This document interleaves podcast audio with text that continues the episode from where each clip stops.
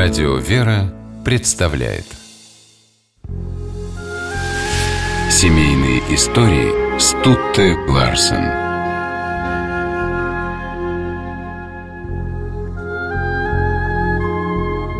В 1916 году издатель Иван Дмитриевич Сытин, выступая с речью на торжестве, посвященном 50-летию его деятельности, признался «Я всю жизнь прожил как праздник, Каждый день моей жизни был настоящим торжеством, великолепным духовным праздником. Произнося эти слова, Иван Дмитриевич не лукавил. Любимое дело и, конечно, большая дружная семья помогли сделать такой праздник возможным. В 1876 году минуло 10 лет, как крестьянин Иван Сытин служил помощником московского купца Шарапова. Честный и трудолюбивый Ваня за долгие годы стал Петру Шарапову родным человеком. Поэтому, когда встал вопрос о женитьбе юноши, купец лично сватал для него невесту. Ею стала Евдокия Соколова, дочь купца-кондитера, небогатого, но хорошего человека. Вот как вспоминал Иван Дмитриевич о первой встрече с Евдокией Ивановной. Нас приняли очень любезно и запросто. Украдко я все поглядывала на невесту. Красивенькая, совсем юная, тихая девушка. Она бесшумно скользила по комнате. Молодые люди полюбили друг друга с первого взгляда и уже через две недели сыграли свадьбу.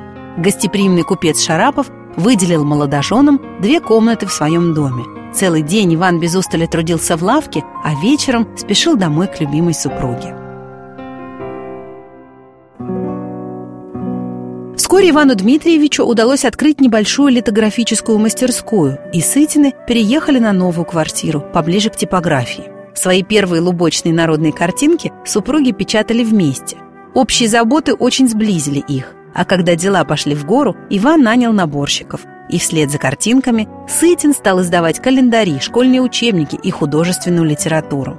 Цены на продукцию были очень низкими, что способствовало огромному спросу на товары среди простого народа. Супруги очень хотели, чтобы благодаря их книгам у небогатых людей появилась возможность развиваться и учиться. Благое дело очень быстро помогло семье крепко встать на ноги.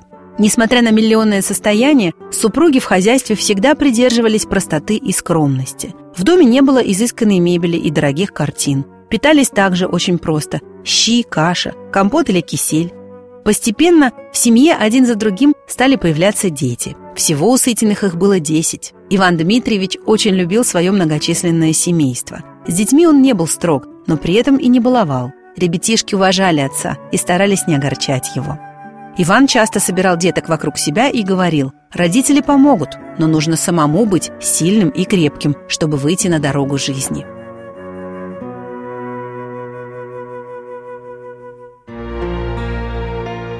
Размеренную и благополучную жизнь Сытиных разрушила советская власть. В 1917 году типографию Сытина национализировали и практически отстранили Ивана Дмитриевича от дел.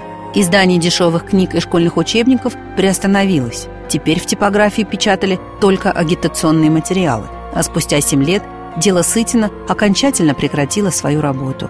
В это непростое для семьи время Евдокия Ивановна не отходила от мужа, заботилась, успокаивала и подбадривала. Супруги прожили вместе 50 лет. Евдокия всю жизнь была для мужа главным советчиком и лучшим другом. После кончины жены Иван Дмитриевич несколько лет трудился над рукописью воспоминаний. Эта работа стала для него настоящей радостью, ведь Иван Дмитриевич снова переживал счастливые часы рядом с дорогой Евдокией Ивановной. Семейные истории –